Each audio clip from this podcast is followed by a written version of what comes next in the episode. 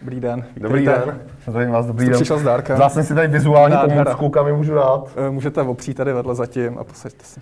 Ano, ta už se osvědčila i v pražské komunální politice, jak jsem viděl, tak eh, tak tady- Hřib tady- tady nyní... A já to ještě obejdu, nebo tak to je to hezké. Ještě jednou. Dobrý pojďte. No vidíte, tak.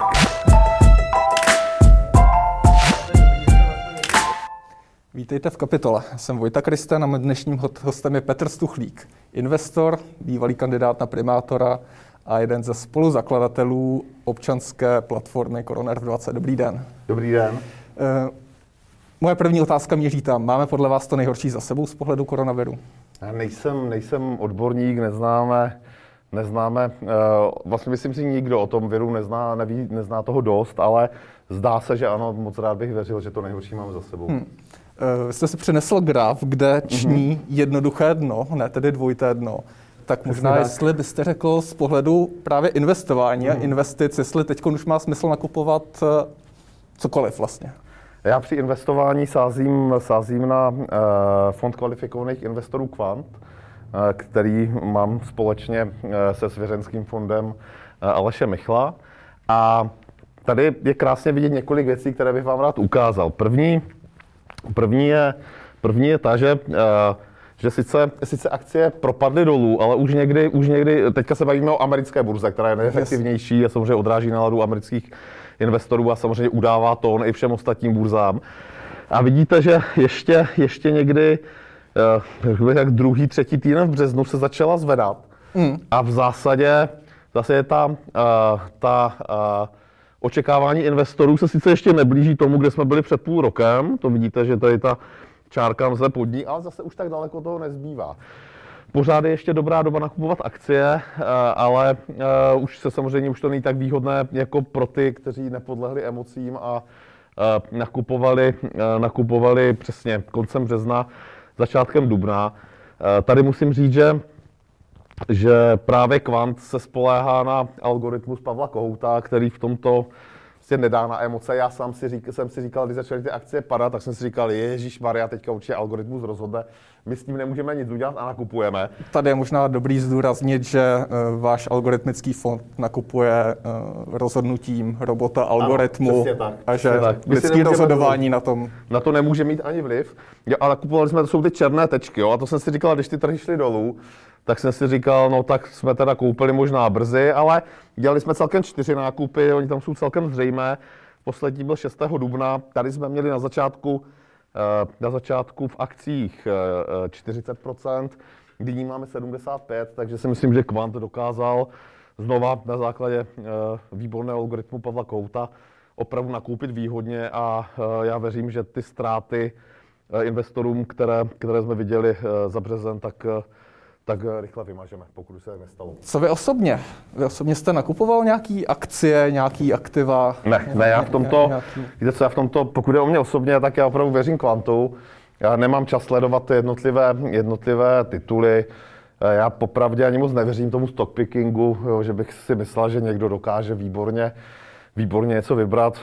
Eh, Pamatuju si, jak, jak ještě v lednu někteří analytici velmi preferovali na jednu stranu Airbus, protože si říkali, Boeing se z toho hned tak neoklepe, že jo, z těch Maxů a tak. Druzí říkali, Boeing má ještě 50% zbrojní zakázky a za Trumpa ty zbrojařské firmy půjdou nahoru, tak zase sázeli na Boeing a považovali za podhodnocený. No a teď se ukazuje, že obě dvě firmy se mu koronavirus a změna chování lidí ohledně cestování. Je to opravdu těžké, sázíme, sázím proto raději na ta velká čísla, na ETF, právě na Standard Poor's 500 a Quant. A to je asi tak jako všechno. Prostě nevěřím tomu, že člověk dokáže dlouhodobě dobře vybírat akcie. Z pohledu toho, že byste si koupil nějakou firmu oslabenou například současnou, krizi, současné, současnou krizí. Yes. Jas- Nehoní se vám v hlavě nějaká ta myšlenka, Ne. že, že, že, by mohla být ta příležitost tady v tomto směru? Já jsem nikdy takovýto způsob, třeba možná predátorský nebo jiný, jakkoliv je legitimní, tak, eh, tak eh, jsem to nedělal. Já zůstávám v těch odvětvích, eh, kterým rozumím, eh, nebo s kterými mám nějakou zkušenost, jako popravdě řečeno, popravdě řečeno, uh, Fincentrum, což byl celý můj profesní život prakticky, uh, tam, uh, tam se už nechci vracet, protože, protože jsem té firmě dělal všechno, vydělal jsem s ní slušné peníze, ale bylo to velmi únavné a člověk je skoro vyhořelý. Uh, právě jsem proto tak udělal takový malý krok dál tady do kolektivního investování. My na základě zkušeností s Quantem připravujeme investiční společnost, takže věřím, že zde jsou příležitosti ve správě peněz, ale to je běh na dlouhou trať. To rozhodnutí padlo uh, ještě před koronavirovou krizí a vlastně to, jak Quant funguje, jaký máme přístup k investování, mi jenom potvrzuje, že je zde prostor pro kvalitní, slušně fungující a pro klientsky orientovanou investiční společnost. Eh, můžete něco říct, nějaký detaily, pro koho bude určená, do, čeho, do, do jakých podkladových aktiv? Uh, no, eh, ta investiční společnost pod sebou bude mít více fondů, Kvant bude jeden z nich mm-hmm. a uh, zatím je předčasné hovořit o těch, o těch fondech, protože než nám byl přece se svým poměrně dlouhým licenčním řízením, hmm. tam je ještě kus té rakouskou-herské monarchie, tak ještě než nám Černobou udělí tu licenci, jak to bude trvat klidně 12 měsíců, oni jsou strašně pomalí, strašně. Eh, když zhodnotíte vliv koronaviru a opatření na, va- na vaše podniky, ať už na Quant nebo na Le Premier, který, který menšinově spolu vlastníte také, eh, jak se tam odrazila vlastně celá ta epidemie z pohledu zákazníků, z pohledu biznisu? No, pokud se podívám na Quant, tak tam musím říct, že, že se potvrdilo, a jsem za to opravdu velmi rád, že prostě do investic nepatří, nepatří emoce protože kdyby to bylo bývalo na mě, tak eh, zdaleka neudělám, neudělám eh, tak dobrá rozhodnutí jako, jako, jako ten fond, protože když se podíváme, nebo jak jsem ukazoval tady ty, ty body, kdy jsme nakupovali, tak eh, tak ty nákupy proběhly v době, kdy byli všichni vystrašení. Jo, pan Primula hovořil o tom, že, že budou dva roky zavřené hranice a říkali, ježišmarja. A už ten, už ten, už ten uh, algoritmus začal ukazovat, že na jednu stranu jsou akcie čím dál mít nadhodnocené ve srovnání s předchozími měsíci, mluvím o amerických trzích, a zároveň, že, že je tam obrovské množství nejistoty, které, které velí k výprodejům a že proto je dobré s chladnou hlavou začít postupně nakupovat, co se stalo. A zpětně musím říct, že to, že to bylo správné rozhodnutí. Ale, takže pro kvant myslím, že to bylo potvrzení další, protože on už takto zafungoval dobře eh, na konci roku 2018, kdy, kdy padly americké burzy. Takže, takže pro Kvant je to potvrzení a myslím si, že jenom jako to znásobí jeho slávu. Pro premiér to bude těžké. Jestli můžu jenom vstoupit, eh, spíš jsem měřil tam z pohledu nových zákazníků nebo nových peněz. Uh, můžu vám říct, že Kvant, my jsme dokonce, my jsme dokonce na konci března museli vytvořit novou třídu akcí Kvantu, protože se nám začaly množit požadavky od, od zákazníků, kteří chtěli investovat výrazně než, více než 10 milionů korun jednorázově, uh-huh. protože nám říkali, akcie jsou levné, ti, kteří jsou to opravdu kvalifikovaní investoři, kteří nepodléhali panice a říkali, posíláme vám tam peníze. Uh, v okamžiku, kdy u vás někdo investuje více než 10 milionů korun, tak, eh, tak jsme udělali trošku výhodnější podmínky než pro běžné zákazníky, které už tak jsou Jasně. hodně výhodné. To je, zvýšil se zájem, zájem o... Zvýšil. Já musím říct, že dneska jsem to počítal a když se čteme obě dvě ty třídy, protože oni ještě nejsou v těch reportech, eh, nejsou, eh, nejsou přesně za, za březen dané, tak máme za březen více peněz pod zprávou, než jsme měli v únoru. A to přesto, že ty trhy poměrně výrazně klesly. Jo. Takže to považuji za, za mimořádnou věc a za opravdu dobrou práci zejména Lukáše Forela, který, který kvant vede. A Kla Premier teď, to asi tomu se dařilo hůř, vzhledem k tomu, že byly no, nuceně zavřené pobočky. Le Premier eh, bohužel musel zavřít všechny obchody a uh, myslím si, že Kubův článek, uh, myslím minulou neděli pro Forbes, opravdu jako rozvolnil obrovský, obrovský zájem, obrovský zájem o to, jak stát opravdu pomáhá. Jo, on sice deklaruje ty nekonečné tiskové konference, kolik toho dělá pro podnikatele, mm-hmm. ale Kuba celkem jasně v tom článku a potom v rozhovoru pro různé televize nakonec byl tady eh, včera, že, nebo dneska i ve vašem Insideru, tak jasně ukázal, že ty věci jsou sice hezky, hezky deklarované, krásně prodané přes PR tým pana premiéra, ale že nefungují. Mm-hmm. Jo, a to bohužel reálně, že se prostě střední podnikatel k takovým penězům nedostane a když, tak je to spojeno s mnoha obstrukcemi a třeba ten antivirus, který je možná nadizajnovaný pro velké průmyslové podniky, kde proplácí 80% bez nebo kur, a, a, a, antivirus, pardon, tak v jeho případě proplácí třeba 30%. A, a musím říct, že volal okamžitě pan Havlíček. Myslím si, že i ten jeho článek přispěl k tomu, že, že, že vláda opravdu začala přemýšlet nad těmi dopady trochu reálněji, protože hmm jakkoliv si myslím, že vláda zareagovala do začátku poměrně dobře, možná striktně, ale zdá se, že opravdu nás pan premiér zachránil tisíce mrtvých, tak tak uh, on pod tím nejvíc, že se usmívá, no, jako úsměv. Ta mimika tam trošku. tak uh, přestože jako reálně si myslím, že ta reakce byla, byla dobrá, rychlá, tak se ukazuje, že stát umí velmi snadno zakazovat, zavírat, si už se pamatuje tiskovou, zakazuje se a už to jelo. Hmm.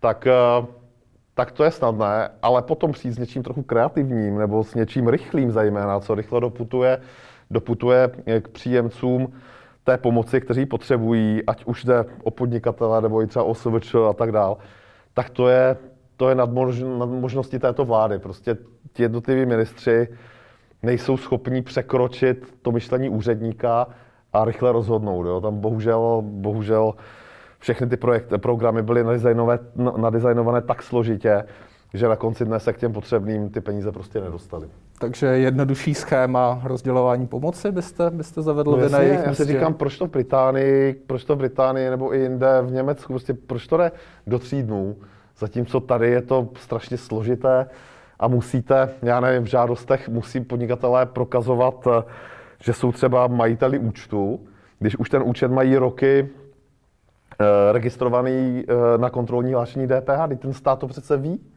ale oni to musí znovu někde hledat smlouvu o, o, o účtu, což samozřejmě zdrží, musí jít do banky nebo si musí nějak vyřídit. Jsou to zbytečné, zbytečné obstrukce a stát bohužel tady v tom zdaleka se nevymanil z toho 20. století. Prostě jakkoliv mluví o digitalizaci, tak mentálně eh, ti vysoký představitelé, představitelé stále žijí prostě v minulém století. To je možná trochu paradoxní tím, jak se proklamujeme jako country for the future. No tak ono je možná otázka pro koho, že jo, ta future bude, když si vezmete Smartwings, o jejich záchraně se mluví, nejhorší letecká společnost v Evropě podle všech rankingů, tak uh, tu chce stát zachránit, takže možná naopak, když jste třeba nejhorší, tak vás zachrání. Nevím, nerozumím tomu klíči. Nebo raději mu nechci rozumět. Vy osobně, vy byste zachraňoval za státní peníze nějaké strategické podniky? No tak je otázka, jestli je Smartwings strategický podnik, jo, to si nemyslím, protože, protože stejně nedokáže připravit nic že jo, v těch v těch letadlech z Bulharska přemalovaných, nebo co to, má, co to měli za flotilu. Každopádně... Dobře, ale jiné, dejme tomu... V...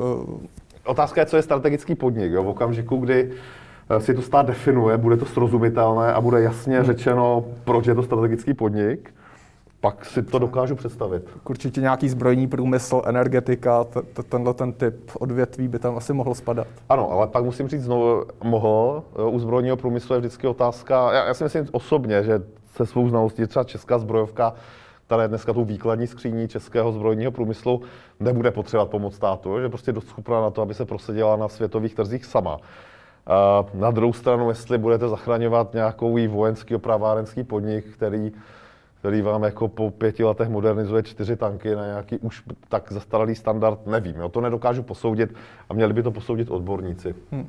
Eh, když se vrátíme k dopadu na ty podnikatele, eh, jak silný to byl náraz pro ty živnostníky, pro ty podnikatele, protože vy máte tu přímou zkušenost toho biznisového světa, vy se mhm. mezi těmi lidmi pohybujete.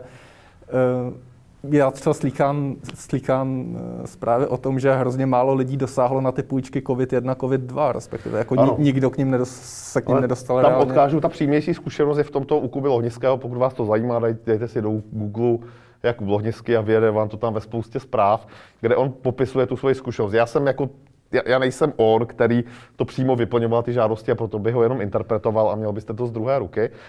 Zároveň ale musím říct, že, těch, že pod tím slovem podnikatel se skrývá na jednu stranu, já nevím, člověk, který na dohodu 20 letý stříhá v barbershopu, stejně jako inženýr Babiš. No, prostě oba dva jsou podnikatele ve smyslu, ve smyslu zákona.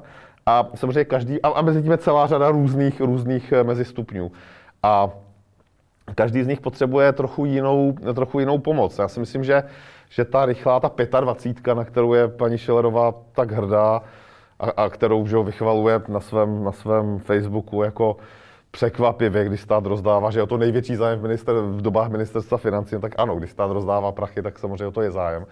Musím říct, že těm drobnějším pomohla. že opravdu těm drobnějším OSVČ, kteří typicky začínají, začínají třeba v 18, ve 20, přesně jak jsem řekl, pro mě je to ten holic barbershopu, nebo holic sám na vlastní noze, který si někde stříhá, tak ten samozřejmě ještě nestihl vytvořit ty rezervy a toho, případně jeho kolegy, eh, to, to pomohlo, pomohlo zachránit do toho, aby umřeli hlady, nebo aby prostě jako si řešili, co bude, co bude, co bude za týden. Eh, na druhou stranu už pro střední podniky, eh, které, které třeba i před krizí byly tak jako na hraně a někdo jim nadává, že nemají, nemají vytvořené rezervy, prostě zvlášť pokud ta firma expanduje, jo, tak často, a to byl třeba příklad La, Pre, La Premier v okamžiku, kdy třeba Kuba uh, byl v lednu v Číně, ještě dávno před, uh, ale v úplně jiné části než ve Wuhanu, asi tak 15 km od něj, kde vlastně, kde vlastně jednal o tom, že by část výroby obleků uh, tam přenesl z Česka, protože tady už to kapacitně nestíhá, tak, tak, tak třeba tam to je, to je ten příklad té expanze, kdy ten zisk se, se prostě investuje do rozvoje firmy a pak je ta firma ztrátová, jo, samozřejmě, logicky, protože prostě investoři, a Le Premier má silné investory, tak investují do toho, aby ta firma rostla a držela v už tak těžké době, eh, kde, kdy ten fashion retail je opravdu jako těžký segment, tak eh, aby prostě fungoval. Takže nemá třeba ty rezervy, a my samozřejmě přemýšlíme, co s tím dál. Teď se zdá, že obchody budou otevřeny dřív, než se čekalo toho 8.6., takže vypadá to, že to půjde.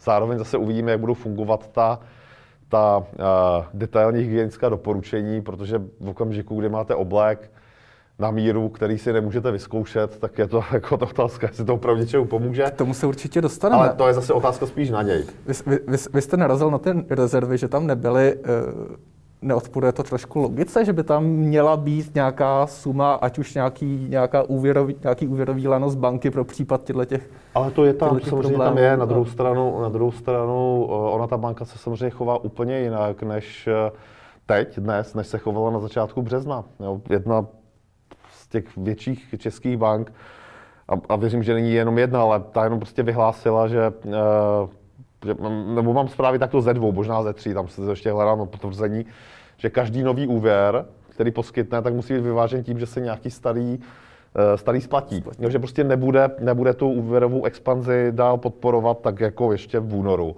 A pokud by to vedlo k takzvanému credit crunchi, to znamená, že najednou se zastaví úvěrování, protože samozřejmě těch splátek a těch defaultů bude teďka víc, tak, eh, a splátek míní naopak ze strany bank, tak to může tu ekonomiku zásadně ovlivnit. Já tam vidím trochu problém v komunikaci, kdy vláda, vláda přislíbila nějaký objem nalití peněz do ekonomiky, banky, pro, a v tom se jich musím zastat, protože taky není jednoduchý biznis, banky předpokládaly, že tento objem tam bude a proto souhlasili třeba s moratoriem. A teď se ukazuje, že ten objem tam hned tak jako nebude. Jo? A on samozřejmě funguje nějaký, nějaký, monet, eh, nějaký uh, multiplikátor, nějaká, nějaké věci, které prostě které ten stát nebere vůbec v úvahu. Teď jaký objem? Eh, těch státních garancí nebo jakého objemu se bavíme? Jo, no, na konci dne, jestli to jsou přímé peníze nebo jasné garance, tak, eh, tak to může být na stejno, ale problém je, problém je, že ty garance jsou úplně přesně jako ten covid na další ověnčený tolika ale a tak dál, že dneska některé banky, alespoň podle mých informací, počítají s tím, že ty garance tam budou tak z 50-60%. A to je málo. A že to zdaleka není to, co vláda slíbila. Mm-hmm. Ale znovu, to už jsou jenom interní informace. Tady bohužel, bohužel by nám to mělo říct ministerstvo financí, ale toto může změnit zítra, pozítří a pak ještě jednou. Vy se osobně obáváte, že tady bude nedostatek likvidity, což byl mimochodem jeden ze symptomů té poslední hospodářské uh, krize? To, to je, uh, já si myslím, že uh, tam, tam, je, tam je je to jednoduchá otázka, ta odpověď není tak, tak jednoduchá, nejsem žádný velký makroekonom, od toho jsou určitě kompetentnější kolegové. Na druhou stranu v některých segmentech ten nedostatek likvidity být může. Já si myslím, že obecně ten nedostatek likvidity úplně tak velký nebude, jako na úrovni třeba velkých firm a podobně, ale jako zrovna v některých, v některých z těch menších segmentů těch podnikatelů, když tak to rozsekám od toho kadeřníka z barbershopu až po inženýra Babiše, tak, tak zejména u těch menších a středních podniků eh, hlavně v důsledku druhotné platební neschopnosti může být problém, eh, problém s likviditou a pak to můžou být samozřejmě snadné cíle, eh, snadné cíle k akvizici těmi většími a zdravějšími. Jinými slovy, tyhle ty podnikatelé budou mít problém dostat se k penězům a to Přesně bude tak. znamenat jejich konec. Přesně tak. Když se podíváme na ten plán upouštění od mm. těch opatření vůči koronaviru, eh, který představila vláda. Eh, jak jej vnímáte? Je to podle vás dostatečně rychlé? Někter- někteří lidé argumentují, mohlo to být rychlejší, někdo je naopak alarmistický a říká, ještě počkejme. vláda musela pracovat v nějaké, v nějaké, zejména za začátku, v nějakém prostředí obrovské nejistoty. Já dneska ráno jsem, jsem si četl velký článek, takový bych řekl profilový na New York Times, kdy tam byl příklad 49-letého právníka, atleta, sportovce, který, který během tří dnů někdy prostě šel, no, možná šesti, nevím, teďka z plného zdraví, až eh, na ventilátor a potom i na ten mimotělní oběh. A vlastně nikdo dneska pořádně neví, eh, podle čeho si ten virus vybírá, hraje v tom, hraje v tom roli nějaká genová predispozice. A to víme dnes. Dva měsíce zpátky to nevěděl vůbec nikdo ani tady to. Takže ta opatření vlády na začátku si myslím, že byla dobrá, jo? Takové ty razantní, ta razantní opatření. Problém je, že pak eh, my vlastně nevíme na základě čeho se vláda rozhodovala, podle čeho dělala ten harmonogram. My k tomu jako koroner opakovaně vyzýváme, protože uh, to jsou zásadní opatření, uh, která ovlivňují náš život na mnoho let dopředu a, a my vlastně nevíme, jak tato demokraticky zvolená vláda na základě čeho se rozhoduje. Pan profesor Dušek, který dal úzis asi jako docela dohromady po těch letech, kdy to byla taková jako známá flákárna pod ministerstvem zdravotnictví, tak, eh, tak vypadá strašně vystresovaně a tváří se, jako kdyby ta data říkala, že všichni umřeme a proto je nemůže zveřejnit. Ano, jednoho dne všichni umřeme a teď je otázka jenom, kdy kdo, nevím, nerozumíme tomu, proč vláda vlastně nám neřekne, rozhodli jsme takto, protože, protože naše scénáře vycházejí takto. Jo? A často musím říct z vlastní zkušenosti, typicky v pondělí, když, když já nevím, jestli to byl pan ministr Vojtěch nebo někdo, tak, tak říkal, že kadeřníci nesmí chodit domů, protože hrůza. Já jsem jednomu z ministrů poslal sms nebo mms jak ten kadeřník stříhá, má roušku a všechno. A říkám, o co je to lepší než něco jiného. A v úterý už mohl. Jo, že často rozhoduje nahodile podle toho, co se kde dozví. Rozumím, že tvrdě pracují, že jsou v nějaké izolaci, ale přijde mi to hrozně zmatené. Jo? Jako celé rozhodování vlády jako chaotické a zmatené. A já doufám, že mají nějaké podklady. Možná, je nám, možná nám nechtějí je zveřejnit, protože žádné nemají, ale to by byla podle mě největší tragédie. Co vám dává smysl toho, že, že ty podklady tady nejsou? Jako, že nemají, nebo že se obávají nějakých uh, soudních komplikací, například, jako jsme viděli nedávno? Nevím, já si myslím, že, uh, že je to... Je to vláda nebyla v jednoduché a není v jednoduché situaci, ale když se podíváme i jinde do světa, tak vidíme, nějaké vývoje, sdílení dat, sdílení názorů a širokou diskuzi. Dneska je zvláštní, že všichni ti epidemiologové, nejdřív byl hrdina plukovník Primula, pak najednou nebyl hrdina. Nejdřív červený svetr. A, ano, červený svetr. Tak to byla taková krátká epizoda. Na konci dne ČSSD si myslím, že teďka hlavně zvítězila tím, že si mohla vydělat na kampaň přes všechny ty roušky a, a dovozy z Číny. Takže už na příští kampaň bude ČSSD trochu vybavenější líp finančně. Ale, ale a červený svetr to zařídil, takže za, za to jistě... jistě ČSSD má nového volebního stratega ještě. Ano, ano, já si myslím, že ten tomu... Jo, ale tak víte co, podle těch dobrých lidí v každé politické straně je málo. A i když, eh, i když pan Hašek je asi všeho schopný, tak to zrovna ti sociální potřebují. A popravdě říkám si, že v celém tom českém politickém panoptiku by bylo možná škoda, kdyby ta nejstarší strana úplně zanikla. To nikdy nezdružovalo nějaké podkladům. chytré lidi, že jo, ale spíš takové jako, no, to je jiné téma. Eh, zpátky k těm podkladům, když se dostanete, vy jste, vy jste říkal, že vyzýváte vládu, jaký vyzýváte? Přes média nebo v SMS-kách? Nebo co vám řekli konkrétní ministři, na který jste se obrátil? Řekli vám, že ty data mít nemůžete, nebo já že možná neexistují? Začnu, já možná nebo... začnu trošku jenom eh, s malinkou odbočkou eh, k celé platformě Coronerv. Ve druhé polovině dubna, když opravdu ta, ta atmosféra byla velmi temná, taková jako nejistota byla obrovská, tak, tak tehdy vyšel článek článek Mojmíra Hampla a Zdeňka Tůmy, dneska už v legendárních hospodářských novinách na téma cena života versus, versus snaha zachránit každého. Velmi kontroverzní, ale jsem za ten článek rád. A já jsem tehdy, tehdy vnímal, že opravdu, opravdu pro biznis, tak jak jej znám, to může být, to může být něco, nebo tak to určitě, určitě v té době jsem byl velmi nervózní, ta nejistota byla obrovská ve vládě, stejně jako, stejně jako u nás. A proto jsem začal s Mojmírem jsem přemýšlet, že bychom si vytvořili nějakou platformu, a teďka to by šlo spíš interní, kde budeme sdílet informace a, a tak nějak se snažit to ekonomicky přežít. Potkal jsem uh, v Alze u Výdejny, když jsem se tam zhodou tam byl vyzvednout hmyzí domeček na naši malou zahrádku, tak ne, opravdu, já ho můžu ukázat. tak, tak ne, já jsem si říkal, že musíme snažit žít co nejnormálně a už mnoho let plánu, když si koupíme hmyzí domeček. Zrovna v čekání v dešti na frontu, ve frontě na hmyzí domeček jsem, jsem potkal Marianu Čapkovou z Prahy sobě, která mi říkala, že o to tam se bavila O to tam se bavila s Tomášem Sedláčkem. Aha. Přizvali jsme ještě pár dalších lidí, paní Nerudovou, rektorku eh, Mendlovy univerzity, další. A vlastně takto vznikl za začátku pár, lid, eh, pár lidí koroner, který měl tu ambici jenom sdílet informace a říkat si, co ta vláda vlastně dělá jo, a vůbec jak, jak tomu rozumět a případně něco doporučovat. A postupně se z toho stala, se z toho stala jako docela silná platforma, která je hodně slyšet.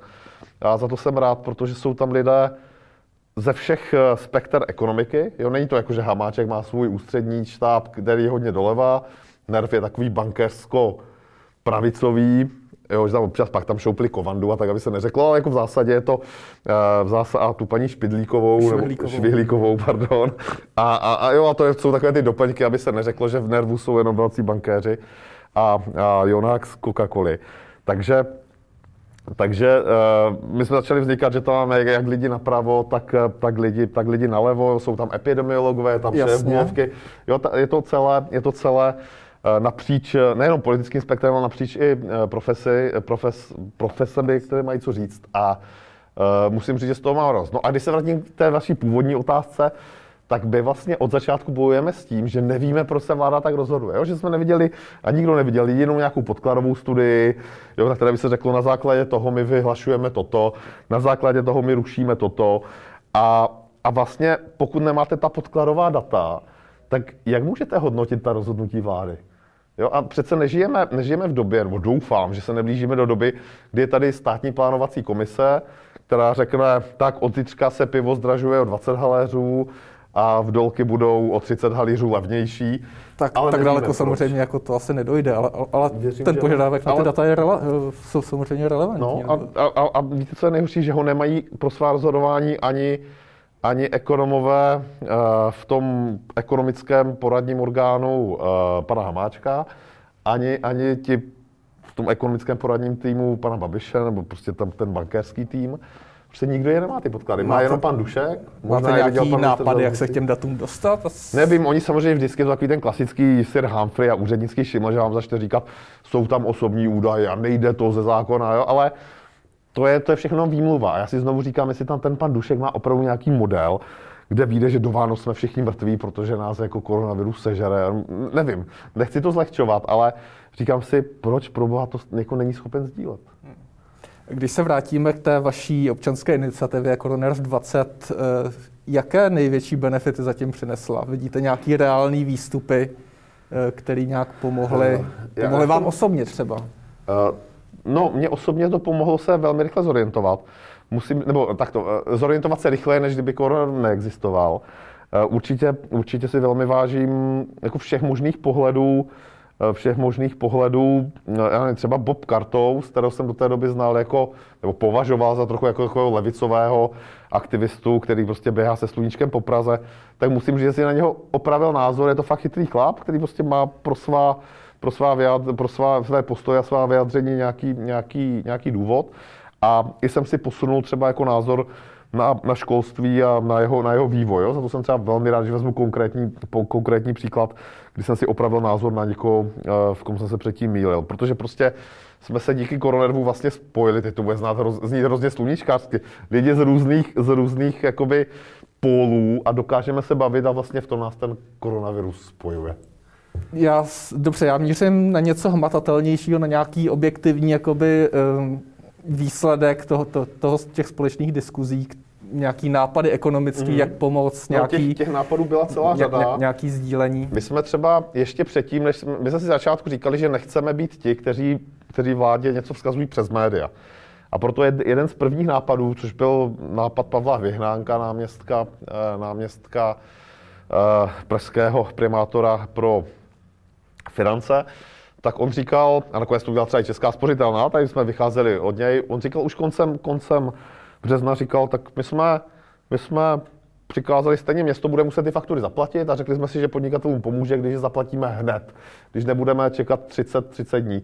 A doporučil jsem to všem, eh, všem eh, městským firmám a stejně tak, eh, stejně tak městským částem. Tady to jsem poslal ministru Havlíčkovi, který z toho byl nejdříve nadšen, jo, že to doporučí na vládě i na vládě i státním podnikům, což je třeba taková věc, která by opravdu hodně pomohla, protože každý, bavíme se o krizi cash flow, právě pro malé střední podniky, a každý podnikatel si dokáže zásadně představit, co by znamenalo, kdyby mu někdo zaplatil třeba o 14 dní nebo 30 dní dřív. Bylo by to velmi pozitivní a hodně by to pomohlo. A vlastně ty města by to nic nestálo, protože stejně budou muset zaplatit, nebo i ty státní firmy. No a pak to přišlo na vládu a zmizelo to. A já, nikdo nám nevysvětlil, proč.